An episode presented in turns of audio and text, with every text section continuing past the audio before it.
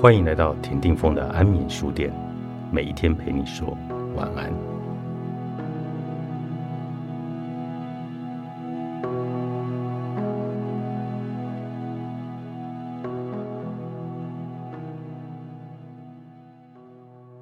曾经我以为，身为一个冰库管理员为荣，每天快快乐乐的上班，守着每一个人都会躺进去的冰库。在可以探视的时间里，帮家属打开那个时代，别过头，静静的听着家属发泄情绪。我们低头不语，却不再用心倾听，感受那种思念，那种后悔，那一声说不出口的道歉，那份一直没有实现的遗憾，感受着他们人生，也感受着自己的人生。今天来到外面书店的是。热爱接大体的大师兄，大家好，我是大师兄。大师兄有出版过《你好，我是接体员》比据点更悲伤两本书，到新书《火来了，快跑》。在笑中带泪的故事里，看尽了众生相。在你眼里看到的众生，是不是比我们更接近真实？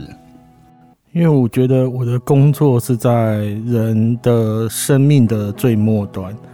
不管是我以前在长照或现在在殡仪馆，其实我都是感受到最末端那剩余的温度，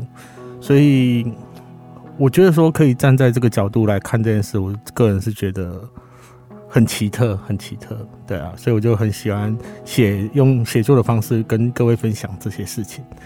那当时怎么会想到来进入到这个行业？当时是因为我的父亲往生，嗯，对，那个时候。呃，因为我那时候我家比较穷一点点，所以那时候选择商礼，我是选择像那种不用钱的商礼，哎，联合公祭，就是政府出钱，然后再帮一些低收入户啊、无名师啊、游民一起办的商礼。那个时候我父亲是选择这种商礼，呃，我一直以为来接我父亲的那些礼仪师可能。哎，水准比较低一点，对我对我对礼仪师的那个观念比较不好，这样，谁知道来的时候会让我完全改观，就是一样穿着西装，然后很和蔼的跟我们说接下来我们要怎么做。那时候仿佛在那种黑暗之中抓到了一根稻草，他会教我，慢慢的引导我去完成我父亲人生中最后一程的一些事情。那个时候我就在想说，假如我今天可以像他们一样。去帮助别人哦，那该有多好！所以后来呢，我就选择了加入这个殡葬这个行业。这样，对啊，我常常在觉得，像你们在做这个行业的人，其实都是在给大家，在帮助更多的人，嗯，然后呢，在累积你们自己的福德。嗯，有时候就是，其实我们一直有个观念，就是我们今天有有薪水，那我们做的事都是应该的。你说累积福德的话。我觉得是附加价值吧，是附加价值。嗯，那你当时怎么样从一个守冰库，然后变成到火葬场？那这个中间的那个转折，因为在你书里面有写到哦，嗯，就说你这个心态的调整，嗯，你怎么去做到一个快乐的火葬场人员这个角色？其实我真的是很喜欢冰库，到现在我还是很喜欢那个工作，因为在那工作中我找到了人生的成就感吧，因为我从第一份工作到现在火葬场，其实慢慢慢慢找到自己合适的工作，我也觉得蛮幸运的。因为一开始我父亲生病的时候，其实我是在悲伤店做那种呃店员。对，那个时候呢，我不知道为什么工作，只知道我缺钱。对，所以我就去找一份我也不知道 为什么要做的工作，因为我当时去面试我想要的工作都被人家。他们都不录用我，因为我第一个我大学没毕业，第二个其实我那时候不太会讲话，讲话又结结巴巴的，那就是看起来胖胖的，就 他们会觉得好像做业务啊或做什么不太 OK，然后也没有学历，所以那个时候我就是随便找一份工作。我记得那时候法定薪资九十几块吧，可我做那工作他给我六十多块，对，可是虽然违法，可是我一直觉得啊，有钱好领就好。而且在便利商店工作有个很好的地方，就是他晚上那个一些要报废的食物我可以吃掉，对对，就可以帮我省下一笔餐费。对我就觉得哎，好像不错。做着做着呢，就父亲的病越来越严重，我就开始换工作了，我就跑去开运钞车，对，开运钞车。其实那时候我拿到刚拿到驾照没多久，我也不知道为什么自己会有勇气去开运钞车。那就是其实实际上就是缺钱啊，我就觉得说，今天我已经更上一层楼，我已已经不是领时薪，我是领月薪了，我那感觉就越来越充实这样子。那开运钞车的过程中，我一直觉得这也不是我想要的工作，这也是一个就是需要赚钱，然后自己在做的工作这样子。所以一直到后来，我决定把那个时候存的钱，就是照顾我爸爸以外，我还有存的钱，把那些钱全部拿去做一件事，就是开鸡排店。这是我一个梦想。就是今天可以开一家鸡排店啊，当老板啊，我不要当员工啊，所以我就开一家鸡排店。那当然最后是惨赔啦，对啊，就是鸡排没做起来，因为那个时候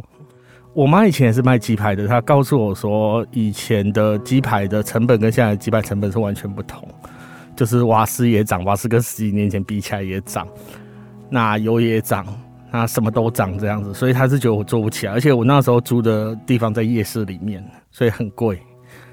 我妈就一直给我，嗯，怎么讲，负面的那种感觉，她就觉得说，你就做不起来，你就做不起来。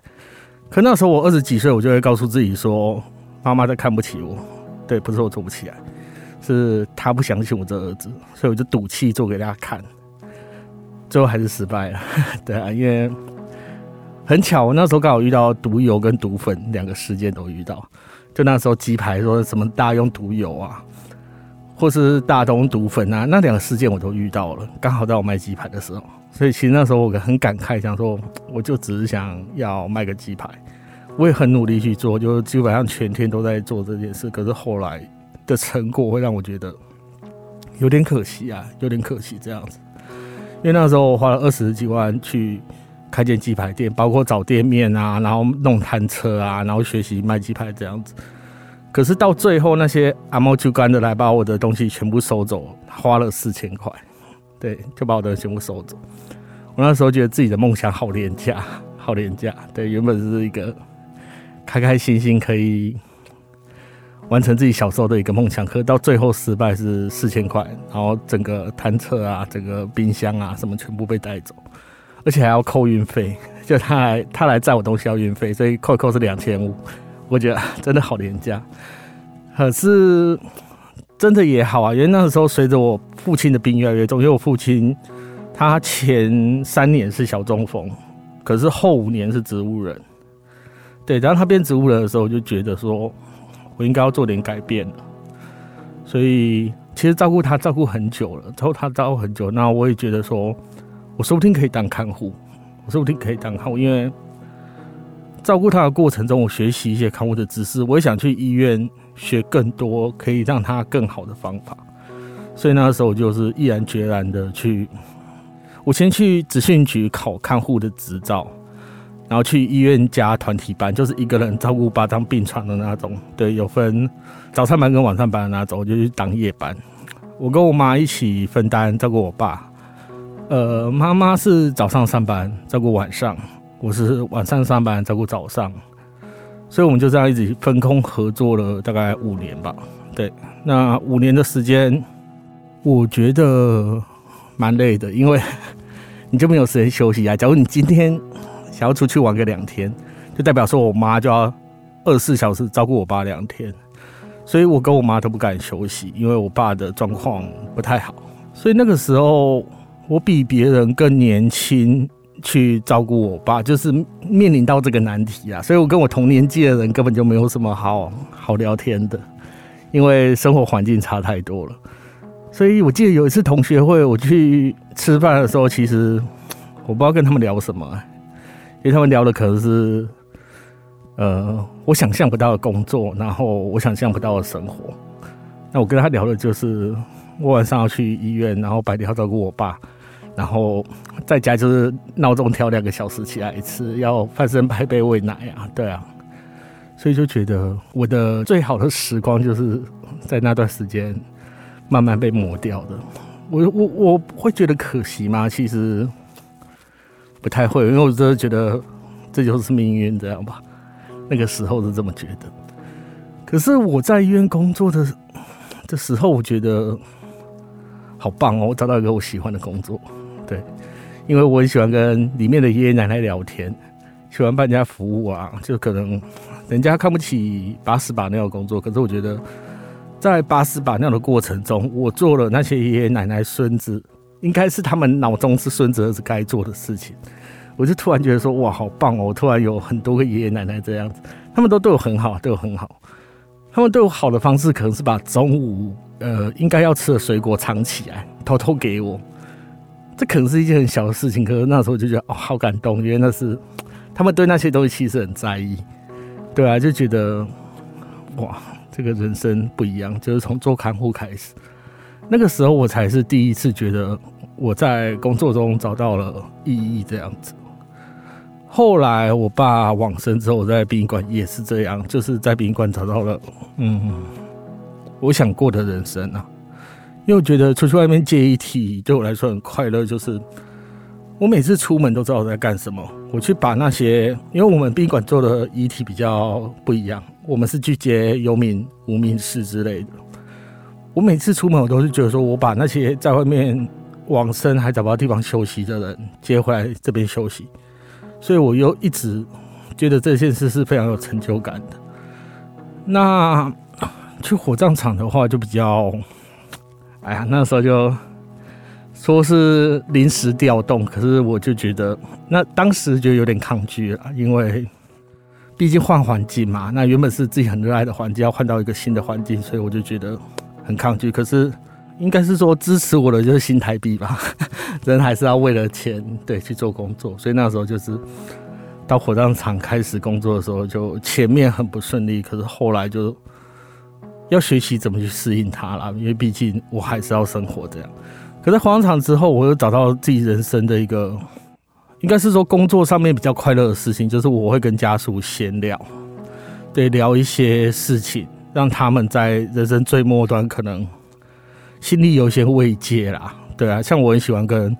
家属聊说，嗯，他们父亲生前啊，为什么？哎，有些人在那个骨灰罐里面放会放一些重要的东西，我就有时候就很想问说，为什么你这些东西要放进来？他们就会跟我讲原因。那我也觉得有时候很棒，很棒，他们会用自己的方式来慰藉自己。